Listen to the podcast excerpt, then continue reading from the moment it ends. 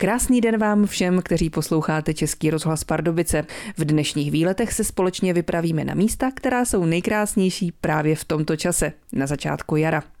Jde o přírodní rezervaci Králova zahrada v Opatově na Svitavsku, která je teď celá bílá. Pokrývá ji ne sníh, ale koberce bledulí. Za nimi se tam každoročně sjíždí stovky lidí. V lesích v okolí Opatova je toho ale k vidění daleko více. I o tom bude následující hodina vysílání Českého rozhlasu Pardubice. Její příjemný poslech přeje Šárka Rusnáková. Ve výletech Českého rozhlasu Pardubice začínáme na zastávce vlaku v Semaníně, kde jsem vystoupila a potkala jsem se tady s režisérem a ochráncem přírody z Opatova, Marianem Polákem. Vy jste mi ale říkal, že v podstatě, sice je to zastávka Semanín, ale není to tak úplně přesně. No, my jsme pořád v katastru obce Opatov, takže eh, Semanín se sice jmenuje zastávka podle přilehlé nedaleké obce Semanín, ale jsme v Opatově. Zastávka vlaková Opatov také existuje? Jo, ale to je o kousek dál, to je asi o 2-3 kilometry dál. A proč jsme nevystoupili v Opatově? Protože tady to máme blíž na eh, cíl dnešního výletu na přírodní rezervaci Králova zahrada. Jak je to daleko odtud? Není to daleko, budeme zhruba nevím, kilometr, maximálně dva. Možná ještě stojí eh, za zaznamenání, já jsem si všiml teďka, jak jste přijela od vlaku, že vystoupil celý hrozen lidí, který míří do stejného cíle, takže uh, myslím, že tam nebudeme dneska sami. Putujeme eh, v katastru obce Opatov na Světavsku k přírodní rezervaci Králova zahrada. Už jsme v podstatě v lese a přiblížili jsme se k takovému malebnému zákoutí, k rybníku. Kromě Mariana Poláka je tu se mnou další ochránce přírody a pedagog gymnázia v Litomyšli Filip Jetmar. Kam jsme se dostali? My jsme teď přišli na hráz rybníka, který se jmenuje Mušlový. Je to vlastně z německého originálu, to je Mustelteich. Ten rybník býval ještě někdy v 90. letech, docela měl pěkný pobřežní porosty, hlavně v těch zadních partích, ale mnoho zdejších rybníků a nejenom rybníků, ostatně i těch mokřadů v lese postihlo odbahňování a bagrování těch sedimentů, tak dneska je to spíš taková nádrž, která má vysokou obsádku rybí, takže velmi brzo se voda zakalí. Už někdy v květnu je to takový bahňák spíš, no a moc toho tady nežije. Nějaký ropuchy, kachny, ale nic moc. Tak a já jsem řekla, že to je malebné zákoutí pro nás, co jsme z města. Je to tady takové ticho klid, nic jiného než zpěv ptáků neslyšíme a tu krásnou vlnící se hladinu vidíme a vy jste řekl, že to je nic moc. No tak malebný to je, krajinářsky to vypadá dobře. Možná, když projdeme tamhle pak kolem chat dozadu, tak uvidíte ty dva až tři metry vysoký deponie, to znamená ty hromady toho vyhrnutého materiálu. Takže to úplně přirozeně nevypadá, ale tady ještě z té hráze, eh, jak říkáte, je tady docela klid, teď na jaře zpívají ptáci. A tamhle vzadu, takhle v lese už nám vykukuje to, za čím vlastně teď míříme. Začíná tam nějaké bílo. To máte pravdu a, a dobrý postřeh. Bledule jarní a tady v tom katarstru Opatova a můžeme říct Svitavsko obecně nebo východní Čechy, to jsme oblast, kde ty bleduly se poměrně daří, to jinde, já nevím, v západních Čechách, severních Čechách, my jsme takovéhle lokality hledali obtížně a tady je to nejenom ta chráněná králová zahrada, ta přírodní rezervace, ale spousta dalších míst, které vlastně chráněny vůbec nejsou, takže stačí nějaká větší mokrá olšina a bledule tam obvykle najdeme. To jsou jenom bledule nebo ještě sněženky, tady vidím něco blízko? Sněženky ještě jsou taky, ale tady ne. Přirozeně jsou třeba v lesích, bučinách, no vlastně na obě dvě strany od Opatova a to, co vidíme tady pod hrází toho rybníka, to jsou sasanky hajní už a Petr Klíče tam nevidím, prvosenka vyšší. Je tedy těch krásných květin v této lokalitě víc? No a když jsem tady mluvil o těch úpravách, které se nám moc nelíbily, tak právě na tom jižním břehu, na tom přítoku Mušlového rybníka dřív bývala taková pěkná loučka, kde rostly i eh, chráněné orchideje a další vzácné rostliny. To bohužel teďka spíš zarůstá, degraduje a je tam takový nepořádek, místní vegetace spíš, takže to bohužel zaniklo i tady potom tomhle zákroku. Ale ještě spousta krásných květin a krásné přírody v Opatově je a o tom se přesvědčíme ve výletech Českého rozhlasu Pardubice už po písničce. Ve výletech Českého rozhlasu Pardubice jsme stále v lesích v Opatově a už se blížíme na to místo, kam jsme směřovali, to znamená do přírodní rezervace. Po cestě už jsme potkali několik bledulí, ale taky je to taková e, jiná květina, která je neobvyklá, kterou jsem asi ještě neviděla. O ní mi více řekne další z ochránců přírody Ondřej Hrubý. Tak co to je? Takže vidíme tady líkovec jedovatý, což je taková jarní rostlina, která je jednou z prvních, které kvetou v tomto typu lesa. A vidíme zde taky první rozsáhlejší plochu bledulí, protože jsme v podstatě na východním okraji přírodní rezervace Králova zahrada, která byla vyhlášena v roce 1924 po mnohaleté snaze za účelem ochrany podmáčených přirozených biotopů, zejména s výskytem bledoliarní. Já jsem říkala, že už těch bledulek jsme tady po cestě eh, jich řadu potkali. Tady je ten začátek tady toho krásného bílého koberce, který bude následovat. Já jsem se ještě zarazila u toho líkovce. Jak by se to dalo popsat? Já jsem schopna popsat jenom tu barvu, to je taková růžovo-fialová. Je to, a je, je to, jedovatá? Je, je, ano, je, ta, ta, ta rostlina je jedovatá, takže nekonzumovat. Je to keř, a v pozdější době má takové jakoby protáhlé listy, takže se dá poznat poměrně dobře i podle listů, ale charakteristické jsou ty jarní fialové kvítky. Se jedná o nízký keř, který dřív vytváří tyhle růžové kvítka, dřív než tomu narostou listy. Listy jsou pak protáhlé, tmavě zelené a už někdy od léta dozrávají tmavě červené, výrazně červené bobule a ty jsou teda docela výrazně jedovaté říká Filip Jetmar. A já bych se ještě zeptala k té Králově zahradě. My jsme tedy na jejím... Jsme na jejím východním cípu. Ta Králova zahrada, jak vidíme tady na mapě, eh, má v podstatě eh, trojuhelníkový tvár. A my jsme na tom úplně nejvýchodnějším cípu. A tady vidíme na té mapě i potoky, takže v podstatě je to niva dvou potoků, Zádolského potoka a bezejmeného přítoku, který pramení na psí kuchyni. Psí kuchyně je co? Psí kuchyně je rovněž přírodní rezervace, ale má jiný charakter. Jsou to v podstatě přirozené bukové lesy. Tady se nacházíme v místě podmáčených olšin a olšových smrčin. A to je velmi zajímavá věc.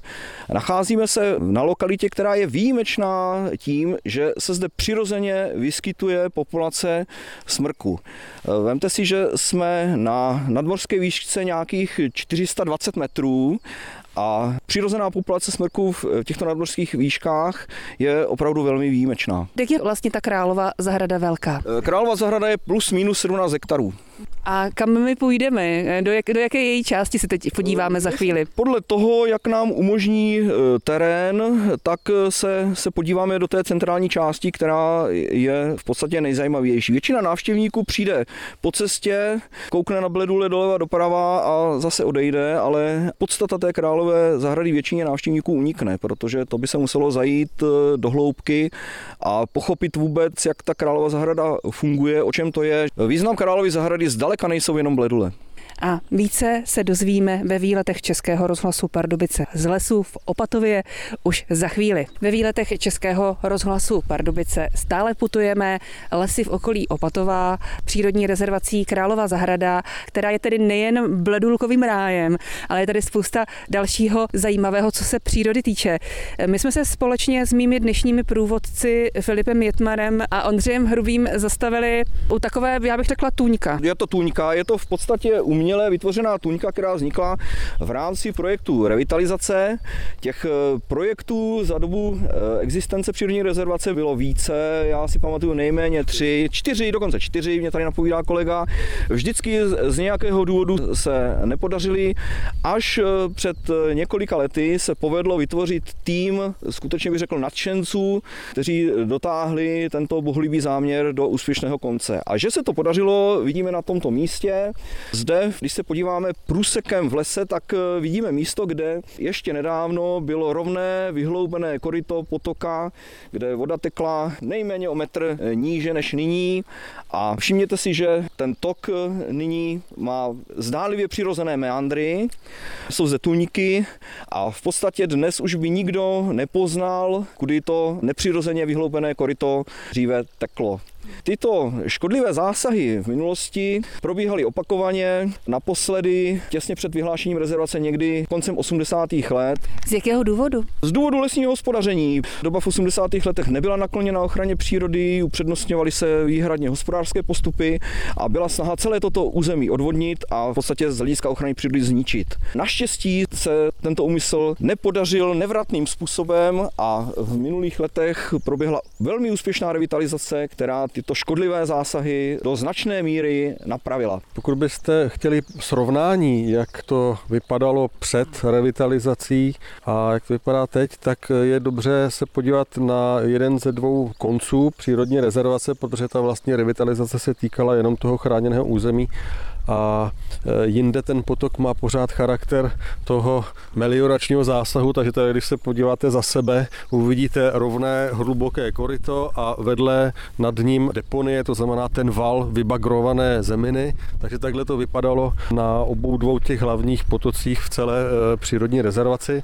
Některé ty vedlejší toky to tam ještě pořád mají, takže se nepodařilo spravit úplně všechno, no, ale když se pak zase podíváme dopředu, takže vidíme, že to to koryto bylo zasypáno, ucpáno, ta voda dneska, hlavně tady v té spodní části rezervace teče. Dokonce třemi koryty, záleží na množství vody, takže už to není ani jedna trasa, ale ta voda si hledá cestičky, různě rozlévá se po té nivě, vznikají tady eh, jednak ty tůně, které byly jako naprojektované, takže bylo třeba vyhloubeno trochu zemeny, ale oni vznikají i přirozeně sami nové tůně, to koryto eh, meandruje, proměňuje se, je to dynamický vývoj, takže my jsme jako spokojeni s tím, jak se to podařilo vlastně vrátit v té přírodě, aspoň tady ta část toku.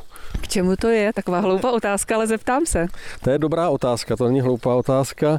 On už tady kolega eh, Ondra Hrubý vysvětloval, k čemu bylo to eh, vybagrování na příjmení toho koryta. To mělo za cíl tu lokalitu odvodnit, zpřístupnit lesní technice a teďka naopak zjišťujeme, že máme v krajině sucho, že nám ubejvá voda, že nám eh, mizí druhy rostlin, živočichů, biodiverzita dramaticky ubývá. Takže tohle je přesně k tomu, abychom tu vodu zase v krajině podrželi. Konec konců lesy České republiky mají i takový jako program navrácení vody lesu, takže ta voda se tady pozdrží v tom lese. Samozřejmě ten les se nedá potom už řádně obhospodařovat, nedá se tady úplně těžit dřevo, ale to je vlastně přínos z pohledu ochrany přírody, protože tady přibývá mrtvého dřeva, souší, padlých kmenů a to všechno využívají hlavně třeba bezobratlí živočichové, kteří se v tom dřevě nebo pod kůrou těch stromů vyvíjí. A o tom si více řekneme ve výletech Českého rozhlasu Pardubice už za pár minut. Pokračují výlety Českého rozhlasu Pardubice z Královy zahrady na Svitavsku. Společně s mými průvodci jdeme do eh, jejího, řekněme, srdce. Zastavili jsme se u tady u rostliny, která vypadá úplně jinak eh, tady na začátku z jara, až potom, když skutečně vyroste. Co to je, to se zeptám Filipa Jetmara. To je devěcil bílý, je to poměrně běžná rostlina a jedna z prvních jarních rostlin, kterou potkáme, takže když jdeme za bledulemi, tak určitě ty devěcily jsme potkat museli. Tamhle vedle nich vykukuje jeden, to je jiný druh devěcil lékařský, ten má nejméně týden vždycky spoždění a má trochu pak větší ta květenství a hlavně listy. Pak to vyroste, je to veliké.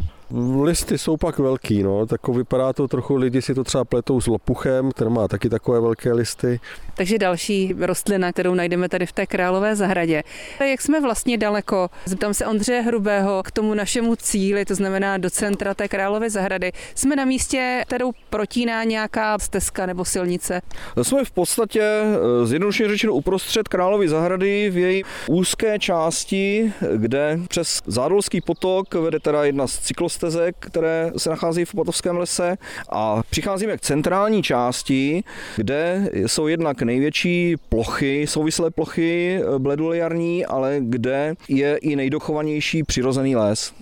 Ona to je běžná lesní spevněná cesta lesnická, kterou používají k vyvážení dřeva a vlastně spojuje Semanín, respektive Zádolky, odkud jsme vyšli s rozcestím u Antoníčka a dále se odsud dá jet do Mikulče nebo do Opatova. A z Opatova je režisér Marian Polák, který s námi také putuje Královou zahradou. Jak je Opatov odtud daleko? Kousek relativně, já nevím, 2-3 kilometry zhruba. Ono záleží, jestli po cestě nebo vzdušnou čarou, protože nám stojí vlastně teďka v cestě trať železniční spojující Svitavě a Českou Třebou. Vy jste tedy z Opatova, chodíte sem? Jo, často samozřejmě. Nejenom chodím, ale jezdím na kole a tak. Já myslím, že spousta opatováků se tady potuluje po okolí. Je Opatov zajímavé místo k životu? No rozhodně, to jinak bych tam nebyl. tak já, když to vezmu z hlediska třeba přírody, tak na tom je fajn, že prostě to okolí vůbec celé ty vesnice je hodně pestrý, zajímavý, že jo? máme tam soustavu rybníků krásných, jsou tady zajímavé lesy, nejenom vlastně tady ta Králova zahrada, ale ten Opatov je sevřen z obou stran kopci. Z jedné strany probíhá tady vlastně ta část právě, kde leží Králova zahrada, psí kuchyně a dál potom třeba Kozlov a tady toho okolí a z druhé strany zase pak máme další rezervaci třeba nad Mladějovém, Hřebeč a tak dál, takže to místo je jako dobře položený a určitě tady je spousta míst, které jsou zajímavé a které stojí za návštěvu. Ne moc rádi, jako ochránci přírody vidíte tady ty turisty, kteří míří za bledulemi. Je to tak? No rozhodně ne, to není pravda. Já myslím, že to je skvělé, že lidi vidějí, co tady jako máme a bez toho, aby jako lidi znali a obdivovali to, co je hezky, tak těžko to jinak můžou chránit. Že jo? Takže si myslím, že to je dobře. Samozřejmě určitá nějaká e, regulace je vždycky jako dobrá, aby prostě třeba ty delvy nesměřovaly úplně do nějakých míst, kde můžou třeba rušit určitý zvířata a podobně, nebo prostě poničit nějaký porosty zajímavějších kytek, ale pokud je to v nějaký únosný míře, tak si myslím, že je to určitě jenom dobře. Vědí lidé, jak se se chovat v té chráněné přírodní lokalitě? Tak to je asi individuální, jako prostě 95% lidí je rozumných a chová se dobře a pár lidí občas něco provede, ale není to nic zásadního. Ale důležitější jako by chránit vlastně celkově ty biotopy, které tady jsou, než řešit to, jestli někdo někam jednou vlezl nebo nevlezl. Chodí sem lidé často tedy za bledulemi? No tak když se rozlídnete kolem sebe, tak už lidi přibývají, je sobota, je krásně, teď je vlastně vrchol těch bledulí, krásně tenhle svoní, to za chvilku cítíme, jak se vnoříme mezi ty eh, největší porosty, takže jako jako jo, e, lidí tady je spousta, když pak přijedete na tu zádolku, což je okolí té stanice Semanín, tak tam budou parkovat desítky a desítky aut a spousta lidí si sem dělá výlet, takže je to určitý fenomén. A tady už míříme do toho centra, do toho největšího ráje Bledulí. Míříme do srdce Královy zahrady na Svitavsku ráje Bledulí. Těšili jsme se na něco radostného, což se tam už rýsuje, ty koberce bílé, ale zastavilo nás tady něco, co při nejmenším nepotěšilo ochránce přírody. Pokácené stromy stromy. Filip Jetmar, co vy k tomu řeknete? No nepotěšilo, eh, je to tady složitá věc. Eh, Lesy České republiky tady eh, zamýšleli těch stromů pokácet ještě víc. Tady vidíme několik už suchých i smrků, a může se to? Oni si e, zažádali o informaci, zda to smějí pokácet krajský úřad, což je orgán ochrany přírody pro tohle území a e, rozhodnutím krajského úřadu to bylo zamítnuto, že se to kácet nesmí. Na druhou stranu ale existuje taková možnost, že tam, kde jsou turisticky značené cesty, což tady vidíme blízko, je tady i takový altánek, takový posezením, ale takže tam se i bez nějaké výjimky z ochrany přírody, výjimky ze zákona mohou havarijní stromy nebezpečné, které jsou třeba nalomené, visí nad cestu, tak se mohou pokácet, aby to na nikoho nespadlo. Na to konto lesy teďka úplně čerstvě na jaře poslali takový oznámení na krajský úřad, že by chtěli pokácet sedm olší, které vyznačili. Původní záměr byl eh, kromě těch horší ještě asi 32 smrků a teďka teda ušlo jenom o olše. Krajský úřad se tady byl podívat, zhodnotil to, konec konců vedoucí oddělení ochrany, pan doktor Vrána je dendrolog, takže si myslím, že ten dřevinám rozumí a krajský úřad shledal jako nebezpečné celkem čtyři olše. No a situace je teďka taková, že těch olší bylo dohromady pokáceno asi teď nevím, sedm nebo o něco víc, je o něco víc souší, než bylo označeno, ale k tomu ještě tady vidíme řadu dalších smrků, asi sedm nebo kolik smrků, které vůbec za nebezpečné vyhodnoceny nebyly, jsou už dál od cesty, mimo dopadovou vzdálenost. Tady dokonce jeden z nich eh, byl zelený, nebyla to ani souš, byl to zdravý smrk. Takže podle sdělení krajského úřadu se to řeší. Každopádně lesy tohleto povolený a odsouhlasený neměli. Možná by tady stálo jako za to upozornit navštěvníky rezervace, že sice sem do porostu není vstup zakázaný, ale přeci jenom ten vývoj toho lesa přirozený sebou nese i to, že přibývá eh, souší, stojících souší a občas taky z toho padají větve nebo celé kmeny se vyvrátí, takže bych eh, doporučoval hlavně za větrného počasí být eh, opatrný a úplně těmi porosty neprolézat a nějak hluboko do té rezervace se nevydávat. A my jsme tedy už vlastně v centru té rezervace vidíme tam už opravdu ty koberce těch bladulí. Táhnou se daleko. Táhnou se daleko, tam když se eh, do toho člověk postaví uprostřed, tak všude, kam se podívá, je, je bílo. Je vidět, že nejvíc jich je v těch nejsvětlejších, starších olšinách, tam, kde je ten lesní porost hustší, nebo kde se třeba pak vyskytují smrky, tak tam je méně světla, už těch bledolek tam zase tolik není. Takže bledulky potřebují nějaké podloží a potřebují slunce. Eh, oni úplně přímý slunce, oni třeba rostou i na zahrádkách, na loukách, ale jakmile tam toho světla a přímého slunce je moc, tak to jim taky nesvědčí. Takže oni chtějí takový jako trošku polostín, ale eh, světlo rády mají, proto kvetou takhle brzo, než, než těm olším narostou listy, pokud je tmá na ně. A zároveň teda potřebují eh, hodně vlhko, takže právě ty nivy potoku, kde je vysoká hladina spodní vody, je pro ně ideální. To znamená, vlastně mají rádi i tady tu, jak se tady pořád, jak chodíme, propadáme se tu vlhkou půdu. Jo, to je přesně ono, to jim svědčí. Není tady třeba nebezpečno, že by se někdo propad do močálu? Přesně tamhle opodal, jak vidíte kolegy, tak já, když jsem tady občas šel třeba s, s dětma na exkurzi z, z Gimplu, tak se mě tady propadly, jo, třeba po kolena, prostě jdete jaká rašelina najednou tam zahučí. Takže to se stát může, proto možná lepší sledovat, kde už jsou vyšlapané cestičky a držet se jich, než bez hlavě eh, se rozběhnout teda do toho terénu. A my si tedy budeme i nadále držet ve výletech Českého rozhlasu Pardubice těch eh, vyšlapaných cestiček. Dostali jsme se do vlastně srdce, řekněme, Královy zahrady na Svitavsku a kromě tady těch nádherných dlouhých koberců, bledulí, které se táhnou daleko, daleko, eh, vytváří takový jako bílý povlak toho lesa, tak vidíme další úplně jiné barvy, květiny fialové. Je zase jedna z těch typických jarních bylin, eh, jaterník trojlaločný nebo jaterník podléška se mu říká. Vy jste se tady taky zastavil u toho, jak eh, tady teče ta voda. Tady vidíme, jakým způsobem se podařila revitalizace a to i způsobem, který původně nebyl zamýšlen. Vidíme, že voda se zde rozlévá široko do lesa, je tady spousta potůčků, vytváří se tady v podstatě taková jakoby vnitrozemská delta, což původně se vůbec neuvažilo, že by se toto podařilo. Voda v krajině má svoji paměť a oživila prostě své staré toky, dávno zapomenuté, takže vrací se na původní místa, kde kdysi dávno tekla a kde to již bylo zapomenuto. Takže zde je krásně vidět, jak se celý tento projekt opravdu podařil. Ondřej Hrubý je také entomolog a vy jste tady vlastně všichni nadšeně, kromě těch rostlin, sledovali také to, co se děje pod kůrou stromů obadaných. Díky tomu, že je zde poměrně velké množství odumírající dřevní hmoty, dochovaly se zde i vzácné druhy brouků, kteří v běžném hospodářském lese nemají šanci na přežití. Jedním z typických druhů jsou zdobenci. Jsou to dva druhy, je to zdobenec skvrnitý a zdobenec zelenavý. Jsou to nádherní drobní brouci, kteří připomínají takové živé drahokamy. Vyskytují se v pozdějším jaru, většinou v červnu nebo i začátkem léta a vyvíjejí se právě v dutinách a v odumírající dřevní hmotě. Dalším typickým druhem je lesák rumělkový a to je druh, který je chráněný i podle evropských předpisů a je to opět typický brouk, který žije skrytě, žije pod kůrou, žije v odumírající umírajícím dřevu. A tato lokalita je zajímavá tím, že zde je jeho výskyt pravděpodobně reliktní. To znamená, že se zde nejspíš vyskytuje kontinuálně po celou dobu. Takže my jsme hledali po tou kůru těch stromů nějaké larvy těchto těch brouků. Nějaké larvy jsme našli, eh, nenašli jsme přímo larvy těchto uvedených druhů, ale našli jsme různé tesaříky, našli jsme eh, nějaké jiné lesáky, našli jsme larvu červenáčka, což je podobný druh, takže vidíme i při běžném odloupnutí kůry z odumřelého kmene, že to tu kypí životem. To samozřejmě není, není návod pro návštěvníky, ano. Nerušit zkrátka nerušit. brouky. Neloupat kůru, eh, nerušit. Co ty vladulky? My jsme se sem vypravili zrovna v období, kdy takhle krásně kvetou, tak bychom to mohli zakončit to naše povídání jimi. Dá se vůbec odhadnout, kolik jich tady roste, nebo vůbec ne? Odhadnout se to asi dá, ale teda to po mně nechtějte.